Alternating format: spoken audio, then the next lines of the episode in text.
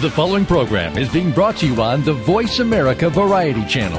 For more information about our network and to check out additional show hosts and topics of interest, please visit voiceamericavariety.com. The Voice America Talk Radio Network is the worldwide leader in live Internet talk radio. Visit voiceamerica.com. The views and ideas expressed on the following program are strictly those of the hosts or guests and do not necessarily reflect the views and ideas held by the Voice America Talk Radio Network, its staff, and management.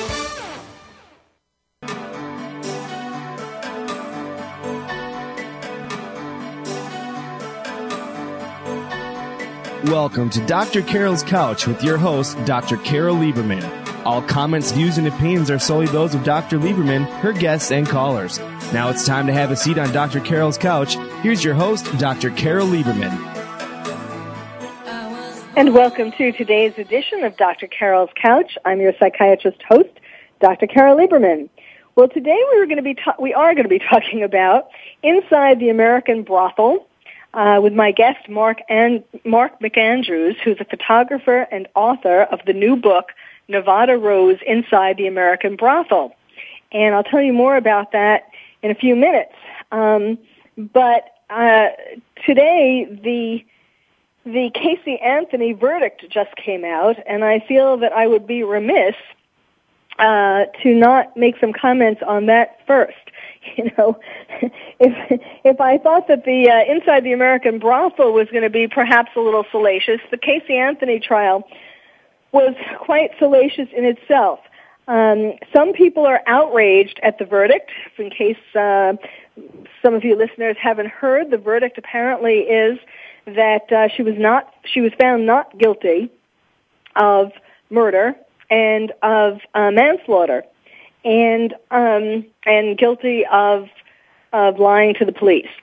And I am thrilled with the verdict. Some of you may well be, thinking what?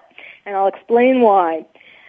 I'm not saying, first of all, that Casey didn't have anything to do with her daughter's death, or doesn't know what happened to her daughter, or that it wasn't strange that for 30 days she wasn't more upset that her daughter was at least missing. But the prosecution did not provide enough evidence beyond a reasonable doubt. There were so many holes in their case, which is pretty amazing. And let me just stop, because in case any of you who are listening today don't know, one of my hats is that I'm a psychiatric expert witness, a forensic psychiatrist. So I testify in trials like this. And as it was going along, I was thinking to myself all along, they are not proving this beyond a reasonable doubt. And apparently the jury agreed. There was that. And there was also the fact that I, to a reasonable degree of medical certainty, am sure that Casey was sexually abused by her father. And what makes me say that is a number of things. One, the way she looked when her defense attorney first brought that out in his opening argument. She had this deer caught in headlights, struck by, slapped in the face kind of look, tears rising, and is the kind of look that I have seen over and over again from people who have been sexually abused, and where it comes out into the open, even when it's just out in the open in a psychiatrist's office, no less on national television. So there was that, and then there was her father on the stand when he was asked, did you sexually abuse or molest Casey? And he, if you remember, for all of those of you who watched, or you can find it on the Internet after this show, he paused. There was a very long pause, and he tightened his lips, which means that he was trying to unconsciously, or maybe consciously, stop himself from talking, from saying something. And then he looked down before he answered and said no. Now, that is so typical of someone who is lying. So this isn't to say that, yes, he, even though he abused her, that she may not have had something to do with the death of her daughter.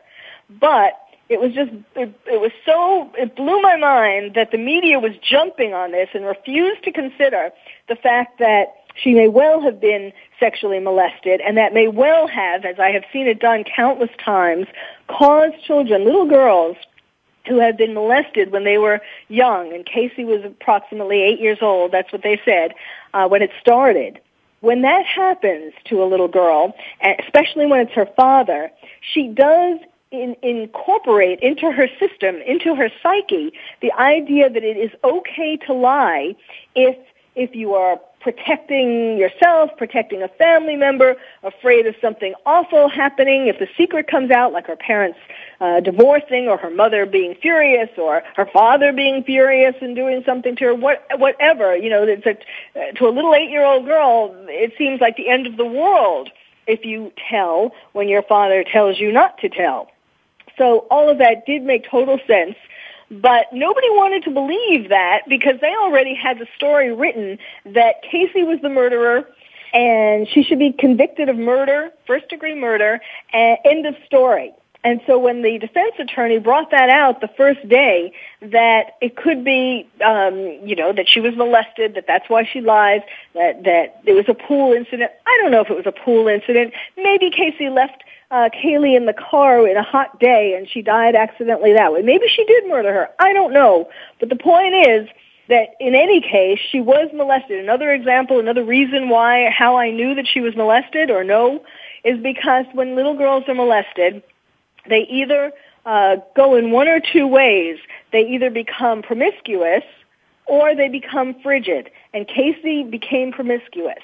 And, needed all of that male attention and so on, and used her body to get it. And that is very typical of what little girls, some of the little girls who get molested do. And so, so it all the pieces fit together. And then, of course, the father's suicide note, where he said that, he apologized, or he said, I'm sorry I wasn't, words to this effect, I'm not quoting exactly, but I'm sorry I wasn't a good father and a good husband. Well, he wasn't a good husband because he had the affair with that woman, and he wasn't a good father, perhaps because he molested his daughter. So, I know there's a lot of outrage going on out there, which is why I'm taking the time today to address this. I think a lot of the outrage was spurred by the media, who didn't want to change their story. They knew how they were going to cover this story. They already convicted her in their mind, and they didn't want to hear about these little extraneous things like perhaps she was molested and perhaps this is why she lies. And not that that excuses her lying, and yes, she does deserve to be found guilty of lying to the police. There's no question about that. But I think that the media whipped the public up into a frenzy, providing this story, this theme, this beginning and end all along for all this time since Kaylee died. And so everyone was whipped into a frenzy to believe that Casey was going to finally get her just desserts and be found guilty. And so now everyone's all angry that the justice system doesn't work. Believe me, as an expert witness, I have seen times when the justice system doesn't work, when the jury doesn't get something that I know to be true. It is incredibly frustrating. And this jury, it's another reason why the public is so outraged, is because this jury came to this decision in a relatively short amount of time. There was obviously enough agreement to decide on this, relatively early, and that's kind of annoying to people because they think, well, maybe they wanted, I'm sure people are saying maybe they wanted to get home. They just, quickly came to this verdict. That's not how it works. If someone, especially people who are sequestered and all that, they went through hell, and they know that the whole world is watching this verdict. They are not going to vote anything other than what they really believe because they want to go home a day or two earlier after all this time.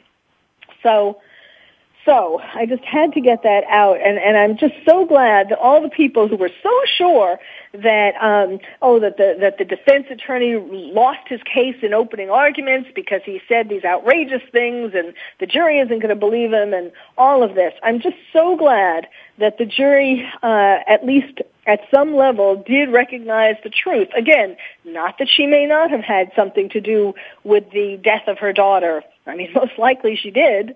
But They saw that it wasn't beyond a reasonable doubt, and they saw that the father was lying. That father kept lying time and time again. Every time he was on the stand, there were more lies. The way he emotionally talked to the defense attorneys and so on. I mean, you know, I've been seeing this for years. I've been an expert witness for over 18 years, and this stuff is just classic. So I am glad that it turned out the way that it did.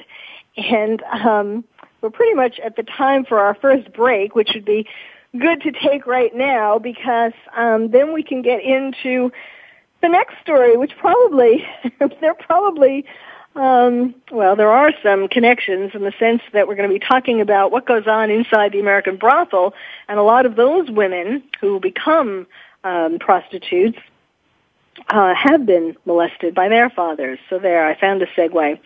So you've been listening to Dr. Carol's Couch. I'm your psychiatrist host, Dr. Carol Lieberman. When we come back, we're going to be talking with Marc McAndrews. He has written a new book, called Nevada Rose: Inside the American Brothel. He's a photographer, and he spent 5 years researching this, and we're going to find out why and what he found. Because this is called Dr. Carol's Couch, I put the guests on the couch first.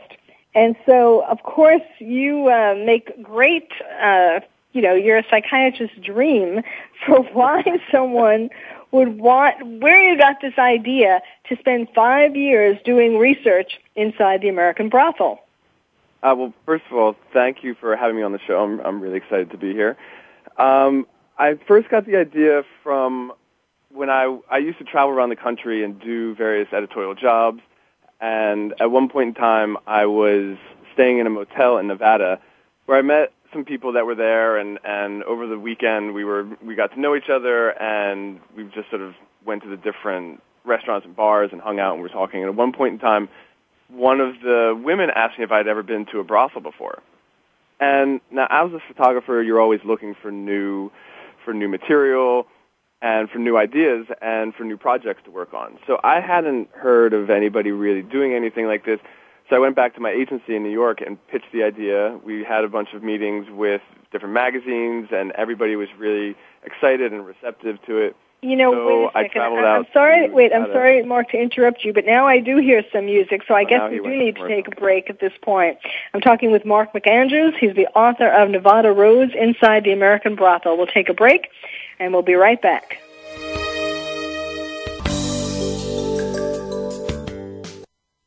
Ask the experts. Call toll-free right now, 1-866-472-5787. Hello? And ask our all-star team to answer your question. That's 1-866-472-5787. Thank you for calling. VoiceAmerica.com. Are you having difficulty coping with these troubled times? Do you want help? Then contact Dr. Carol Lieberman today at www.drcarol.com. Dr. Carol is a certified psychiatrist who not only has won an Emmy, but is a regular on top television shows like Oprah Winfrey and Larry King. She's here to help you through books, CDs, and helplines. Having trouble relaxing? Check out her relaxation CD. Has the fear of terrorism crippled your life? Call the terrorism hotline.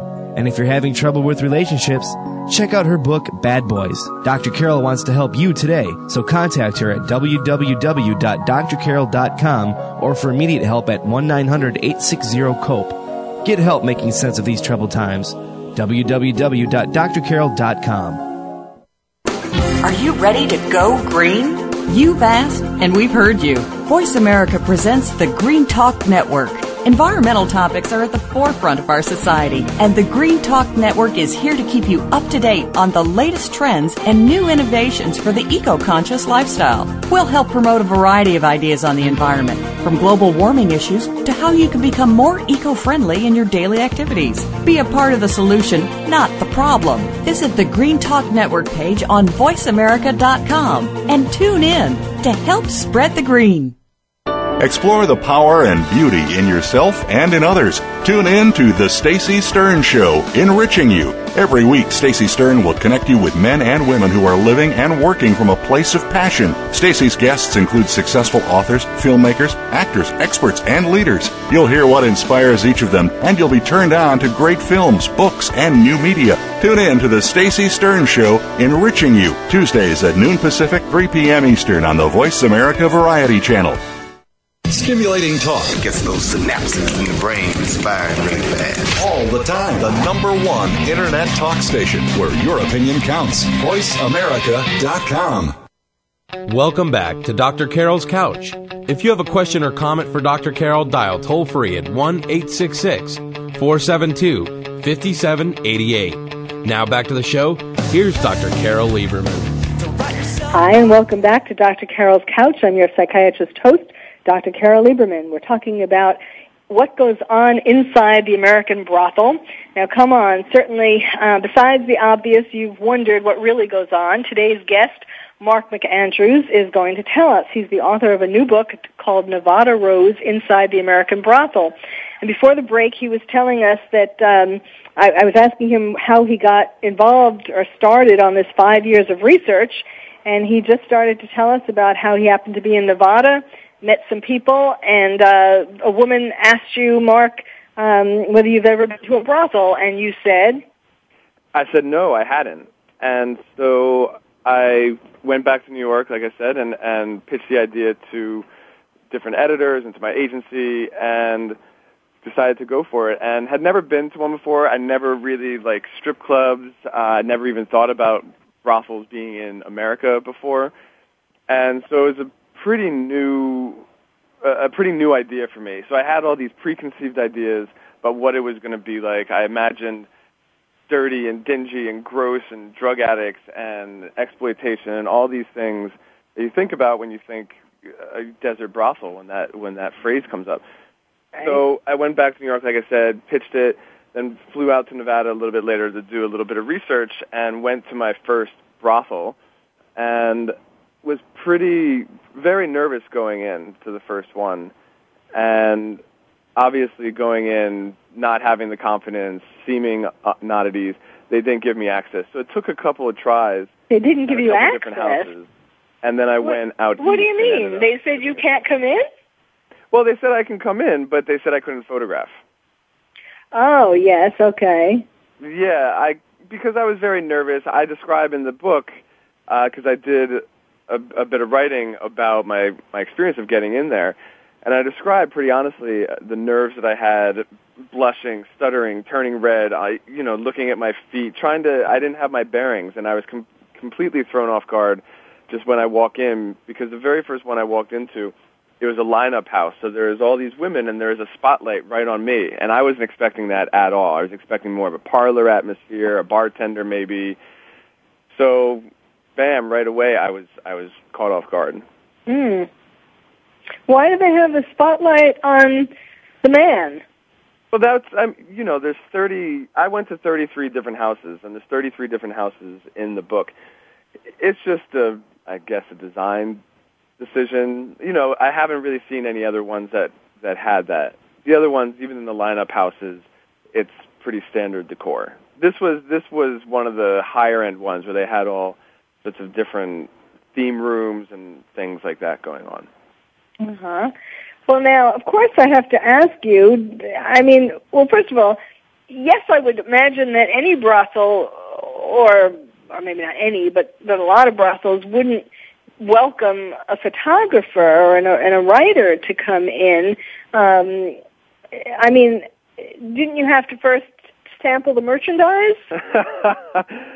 That's funny. That's always the third question that people ask. I've never said yes or no to that question for a number of different reasons. One, that if I said yes, then everybody's going to view the work as though it's coming from somebody that was just partaking in this and was just looking for a free party, if you will. If I said no, then everybody's going to look at the work as though it's coming from somebody that was too good to partake in this world that he was yes. In. So I've never said yes or no.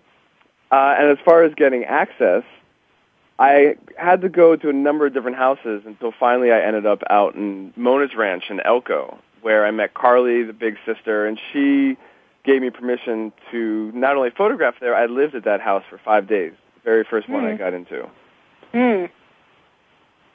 And then I was shooting everything 4x5, so in terms of getting access to the other houses, I would go and take these Polaroids, because every woman that I photographed had to sign a really strict model release. And in exchange, she would get a signed Polaroid. So I would take these other Polaroids, the outtake Polaroids, and I would take them to the other houses. They could see what I was doing. It's formal portraiture. There's no nudity. There's nothing like that. No nudity. So what they were, well, I think I saw some. They were in these, like, bustiers. Yeah, a lot of them. But there's no, everybody, I approach the work as though everybody knows what goes on in the brothels. So there's no reason to display that exactly. I approach the work much more in the vein of August Sander and his work, Man of the 20th Century, where he basically documented all segments of German society in the 20th century, or in the vein of E.J. Bellocq, who photographed in the Storyville brothels in New Orleans. They were much more formal portraiture, and I approached the women and photographed the women as though I would any other editorial job or any formal portrait for anybody. The fact that they were working prostitutes didn't enter into the equation in terms of how I approached them. Okay, so especially, you know, spending so much time there, what kinds of stories? I mean, these women, I would imagine, after they felt a little comfortable with you, did you ask them about their backgrounds? What kind of stories did they tell you?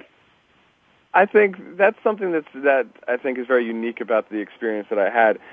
I always describe it in terms of, or I try to describe it in terms of, when you meet somebody, or when you're assigned a job, or when you go and do a personal project to do a body of work. It's one thing to meet the person and move on, but it's an entirely different scenario when you pass the milk and cereal over breakfast in the morning. You get to know someone a lot more. You do get to hear their backstories. You do get to hear their personal stories. And one thing that I was that I was almost shocked by was the banality of the brothels and how almost boring it can be. The women spend a lot of time sitting at the bar in the lounge doing what anybody else who's not busy at work does.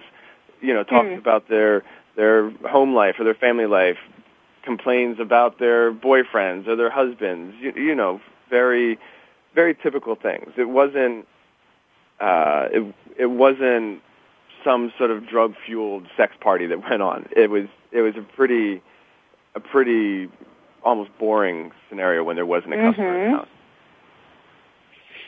So what were some of the stories that they told you about their home life, or how they wound up there?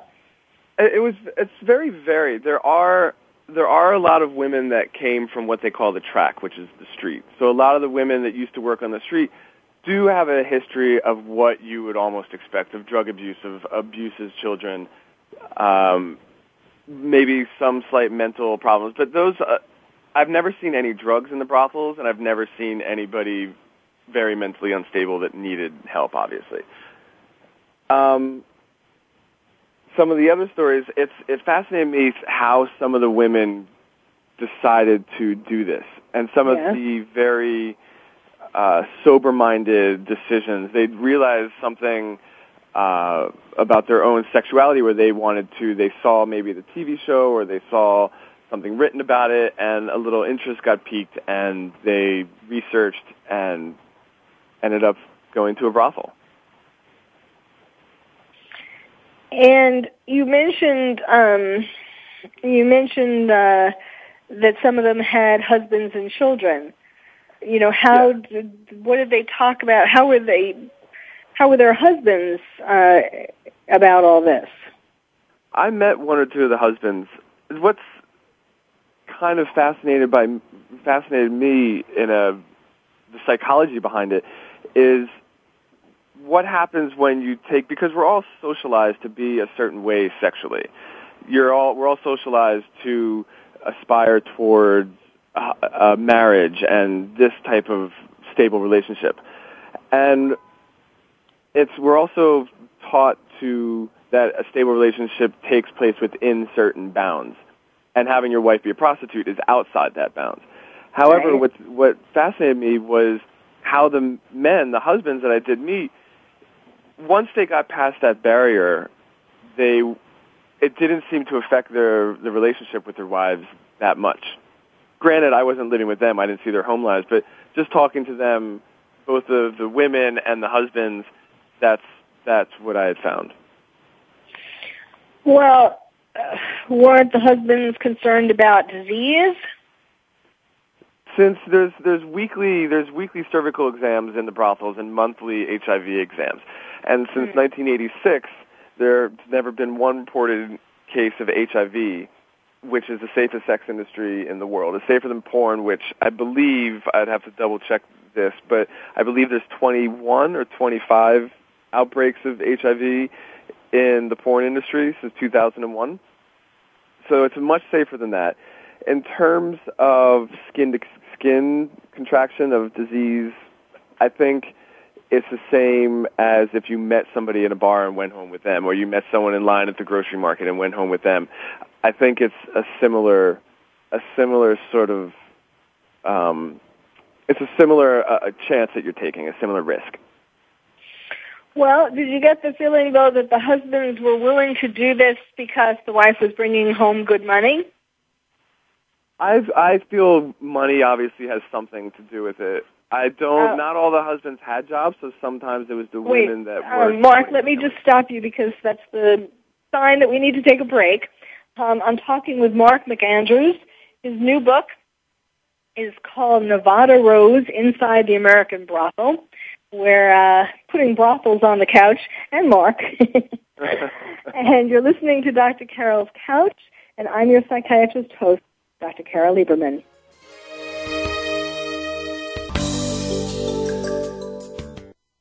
Ask the experts. Call toll-free right now, 1-866-472-5787. Hello? And ask our All-Star team to answer your question. That's 1-866-472-5787. Thank you for calling. VoiceAmerica.com. Are you having difficulty coping with these troubled times? Do you want help? Then contact Dr. Carol Lieberman today at www.drcarol.com. Dr. Carol is a certified psychiatrist who not only has won an Emmy, but is a regular on top television shows like Oprah Winfrey and Larry King. She's here to help you through books, CDs, and helplines. Having trouble relaxing? Check out her relaxation CD. Has the fear of terrorism crippled your life? Call the terrorism hotline. And if you're having trouble with relationships, check out her book, Bad Boys. Dr. Carol wants to help you today, so contact her at www.drcarol.com or for immediate help at 1-900-860-COPE. Get help making sense of these troubled times. www.drcarol.com. What it comes down to, ladies, is that defining line between been there, done that, and ain't going back, baby. Yeah, I've heard them call you yuppies and baby boomers, maybe even dolls, babes, darling, sugar, and sweetheart. But I say that women are truly amazing. Join Dr. Marlene for Amazing Women, Brains, Beauty, and Style every Wednesday afternoon at 2 Pacific, right here on the Voice America Variety Channel. Ah, life is good. We don't need to worry about anything. We've got a rock-solid government to make sure all is well. Our dollar and financial future are strong, and everything is going to be okay. Think again. We're in a financial crisis, and our government and financial systems are failing. You need to prepare and protect yourself and your family. Tune in to The McHale Report with Karen McHale. Our program will tell you exactly what needs to be done right now. Listen every Friday at 10 a.m. Pacific Time, 1 p.m. Eastern Time on the Voice America Variety Channel. And get set. Emotional intelligence has been documented to be the most important skill for a leader to move up in an organization. Leaders Playbook will unpack what emotional intelligence is, why it is important, and how you can raise your emotional intelligence for yourself, your direct reports, and your team. Join Dr. Relly Nadler every Monday morning at 9 a.m. Pacific, 12 p.m. Eastern to the Leaders Playbook on the Voice America Business Channel. Your success could depend on it. Streaming live. The leader in Internet talk radio. VoiceAmerica.com. Welcome back to Dr. Carol's Couch. If you have a question or comment for Dr. Carol, dial toll free at 1-866-472-5788. Now back to the show. Here's Dr. Carol Lieberman. And welcome back to Dr. Carol's Couch. I'm your psychiatrist host, Dr. Carol Lieberman, talking with Marc McAndrews, the author of the new book, Nevada Rose: Inside the American Brothel. He did 5 years of research, 33 brothels. He's pulling back the covers and telling us what his research revealed. Now, when you say you did 5 years, I mean, how much of how many days? You weren't in brothels every day of those 5 years, were you? No, I had to work and pay rent, so I would usually be out in Nevada anywhere from 2 to 5. Last year, I think I was there almost 6 months. Uh-huh. So anywhere from 2 to 6 months, we'll say. So, now, are you married? No, I'm not. Do you have a girlfriend? I mean, did you, when you were doing this research, did you have a steady girlfriend? Yes. And how did she feel about this? It complicates things. It's very complicated. But again, I think the work is very, it's not salacious. It's not, it's fairly even keeled. So it's, and I think there's also a trust that goes on. And so that was something that was fairly easily overcome. Okay, that was you had an open-minded girlfriend. Is she still your girlfriend? No, not at the moment. No. How do I know the answer to that question? It's tough for because you know it's tough to believe, I guess, that your boyfriend isn't being tempted. Or in any case, you would kind of wonder why he wants to spend so much time studying this. Well, let's switch gears for a minute. We'll go back to the women, but let's talk about some of the men. Well, let's talk about you started to tell us a little bit about the different kinds of brothels. What were some of the differences? You were saying some of them have different themed rooms. Could you tell us more about that?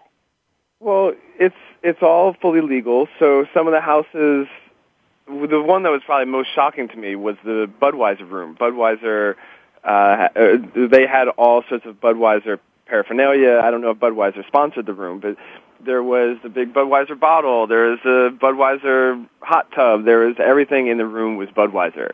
I don't know why someone would necessarily want to party in that particular room, but, you know, they're varied theme rooms, the dungeon, the fantasy suite, the heart-shaped bed, the hot tub room, all these different rooms. And typically, was it the same woman who was in the same room? Like, was it the same woman who always went in the Budweiser room, for example? Well, I've never seen anybody actually go into that room, but the dungeons, things like that, there's women there that enjoy those types of activities more than other women, so those will be the ones that are more likely to try to get their customers to go in there. Or if a man wants to go in there and one woman isn't necessarily comfortable going into the dungeon, she will sometimes say, "Why don't you go with so-and-so?" Mm-hmm. Kimmy, Kimmy will go in, and she's much better in the dungeon than I am. Mm-hmm.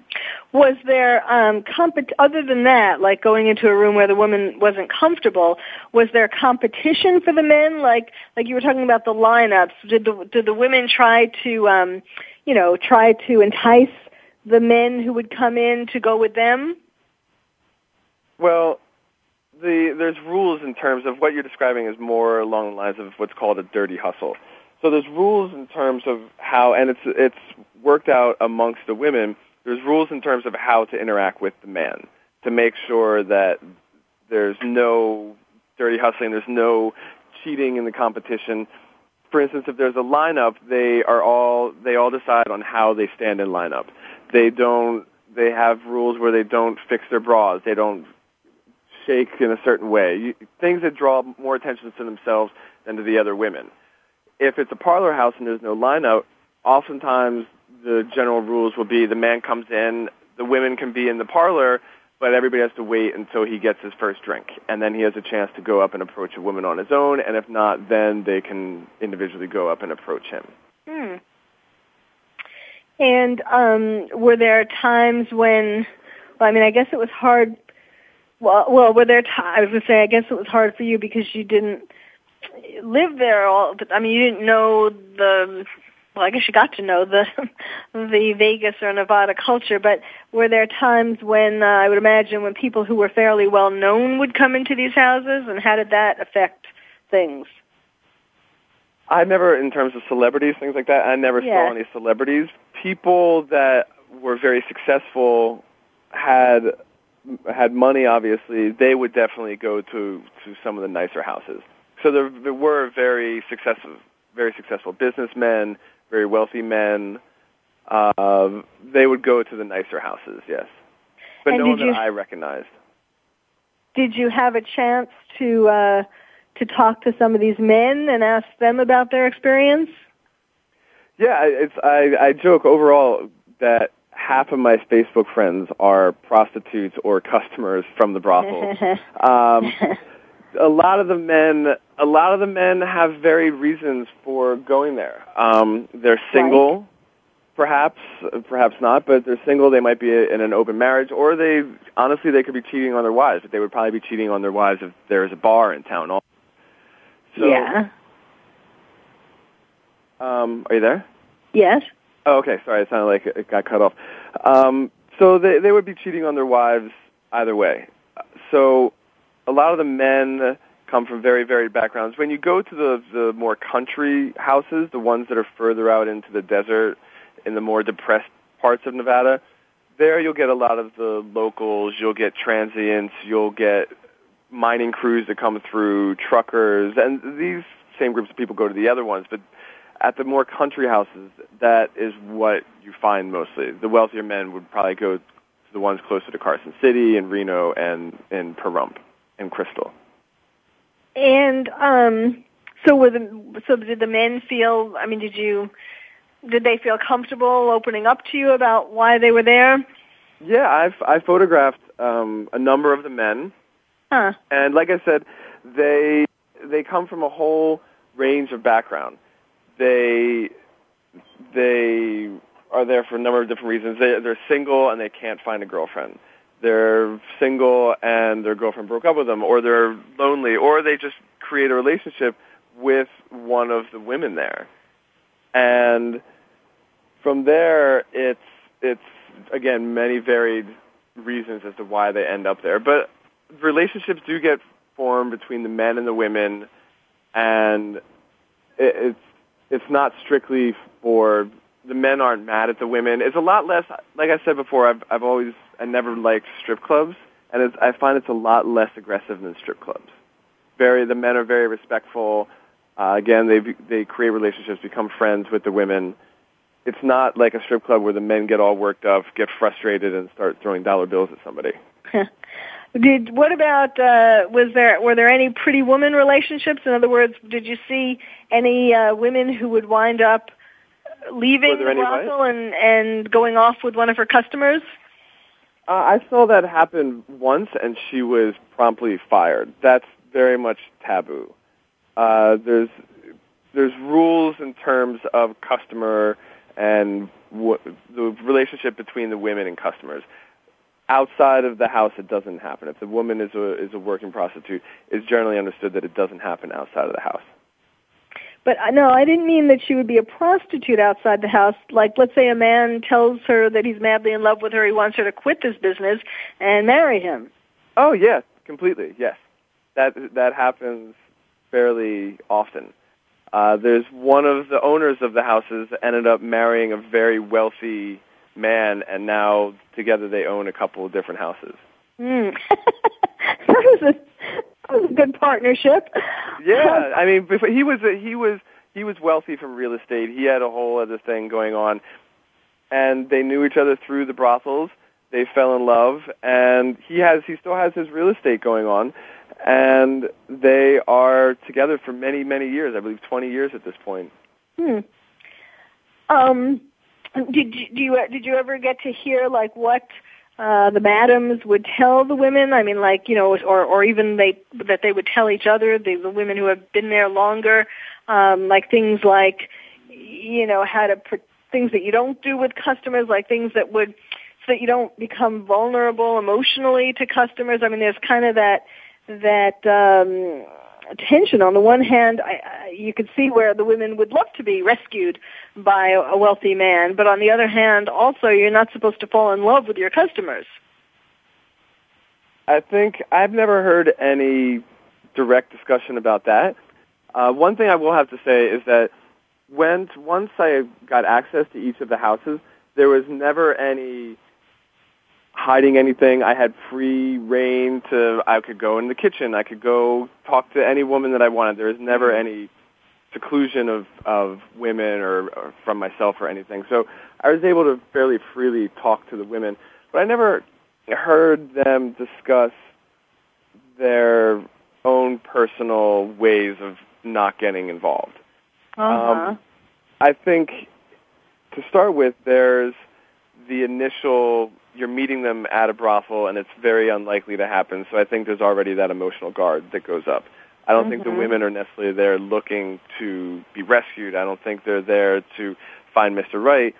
I believe that the women are there for, again, various different reasons.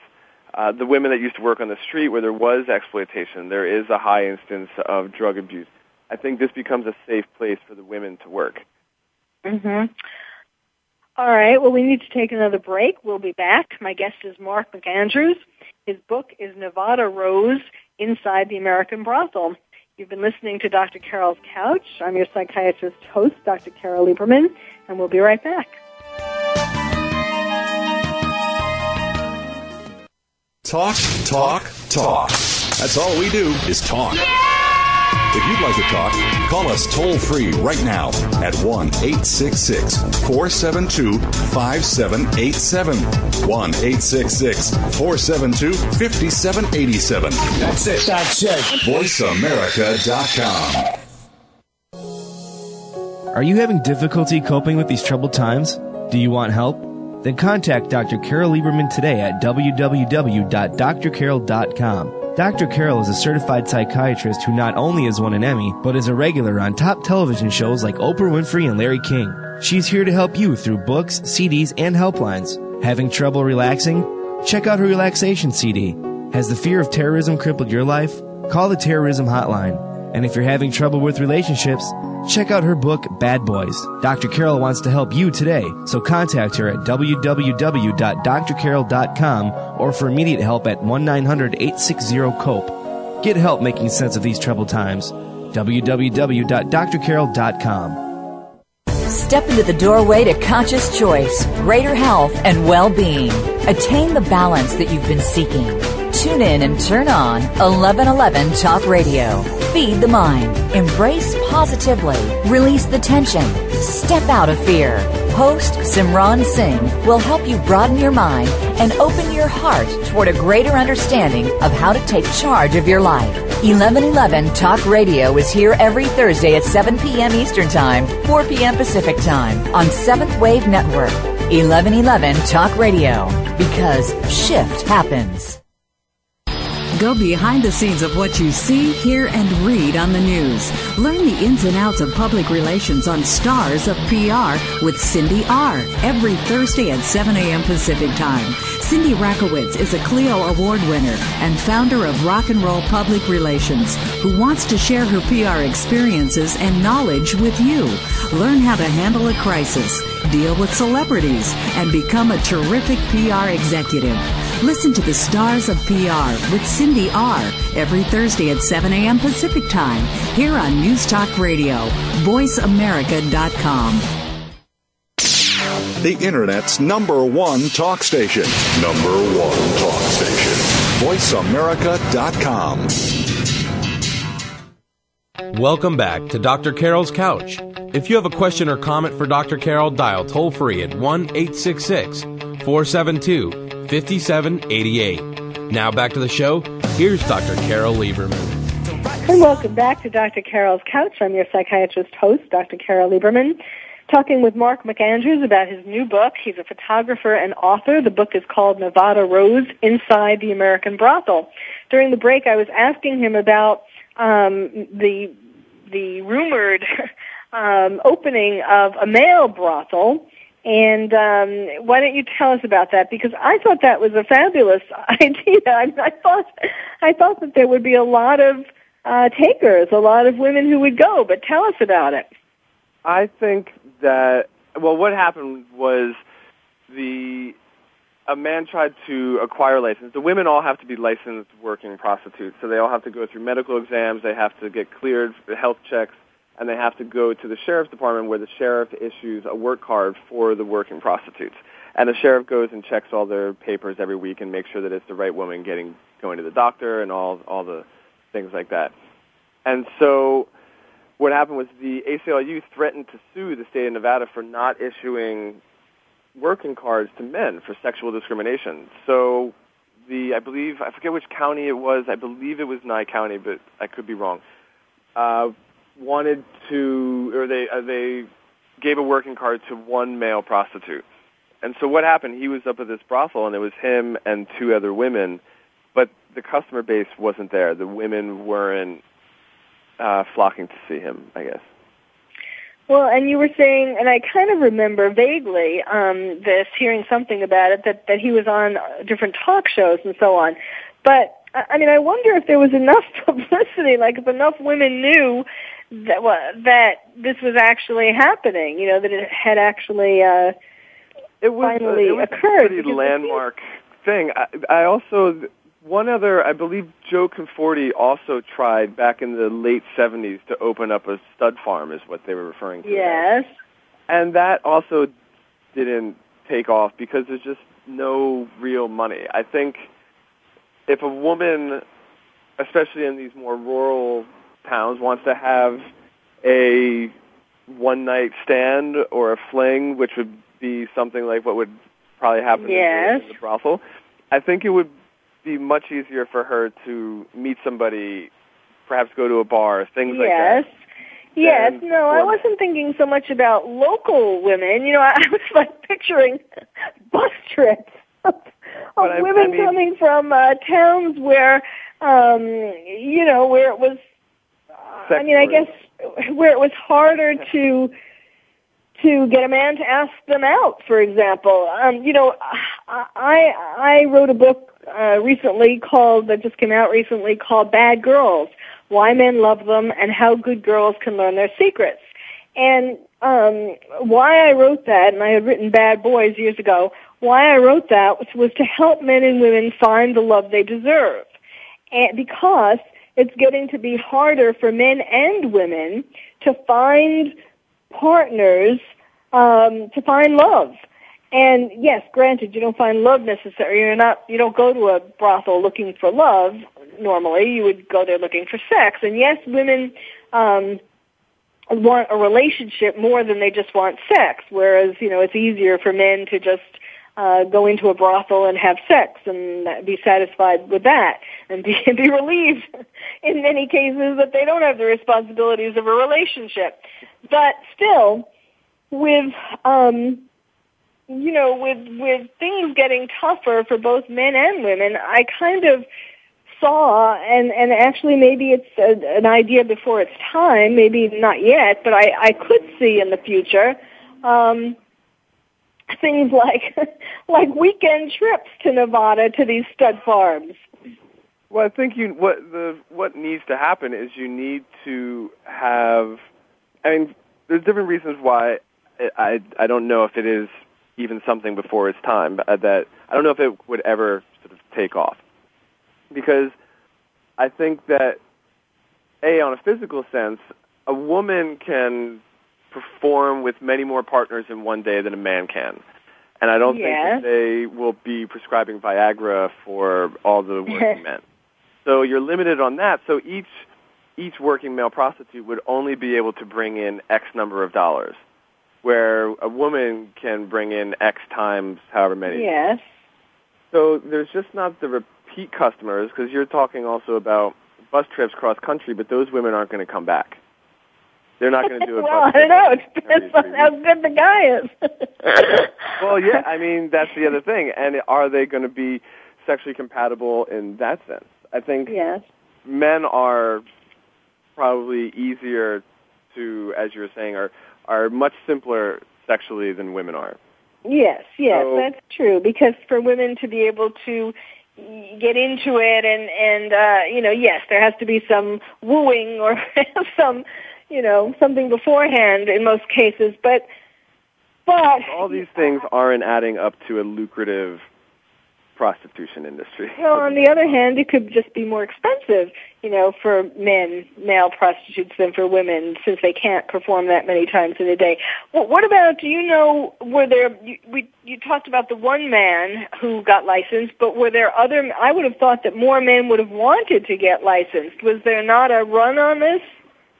There wasn't a run, also because the state wasn't issuing as many licenses. They weren't encouraging this to happen. You know, it was the various newspapers, the various evening interview shows, things like this. They were all talking about it. They went out and they interviewed him. There's a couple of newspapers, like I said, that went out there to do an expose on him. They pretended they were a customer and went in and spoke to him. So I think the media attention, the salaciousness behind everything, drew all the media attention, but I don't think every woman's first thought in America was, I'm going to go out to rural Nevada to go sleep with a male prostitute. You know, that might have been part of it, too, though, the fact that there was just this one and that he did get so much media attention, that may well have been something that put some women off, like that they didn't want to be seen as going into this brothel. Well, they're all very discreet. They wouldn't be seen going in. Well, how do you do that? Well, I mean, it's again, it's rural, so you would be driving for 2 hours outside of Vegas. It's not legal in Reno, Vegas, or Carson City. It's only legal in counties to under 400,000 people. So by that by its very nature, they're usually outside of city centers. They're in the center of Elko, which is an incorporated town, so that has its own set of rules. And Winnemucca, but those aren't high traffic metropolitan areas where a woman would have to do that. And they're also all in industrial-zoned areas. Well, so how did this, we probably only have a couple of minutes left, how did this experience change your life? I mean, it must have changed your view of sex. It does. It changes a lot of things. I went in there thinking that it was going to be, like I said, a very salacious environment, but it turned out to be really normal. I have a massive amount of respect for all the women. Like I said, a lot of my friends a lot of them become good friends of mine. And in terms of relationships, you see that relationships can function outside of what society tells us is normal. We're obviously being, it's the end of the show. I'm sorry that this is, we could talk about this forever, but I think it was brave of you to bring all of this out and to do this research for 5 years. And again, let me tell my listeners, the name of the book is called Nevada Rose: Inside the American Brothel. Can this be bought where books are sold? It can be bought Amazon, Barnes & Nobles, all stores, and go online through Umbrage Editions, which is my publisher. Yes, and that's Umbrage, Umbrage, books.com, umbridgebooks.com. Well, thank you very much, Marc, for being a guest on Dr. Carol's Couch. And, thank you so much. I really enjoyed this. You're very welcome. And thank you all for listening. You've been listening to Dr. Carol's Couch, and I'm your psychiatrist host, Dr. Carol Lieberman.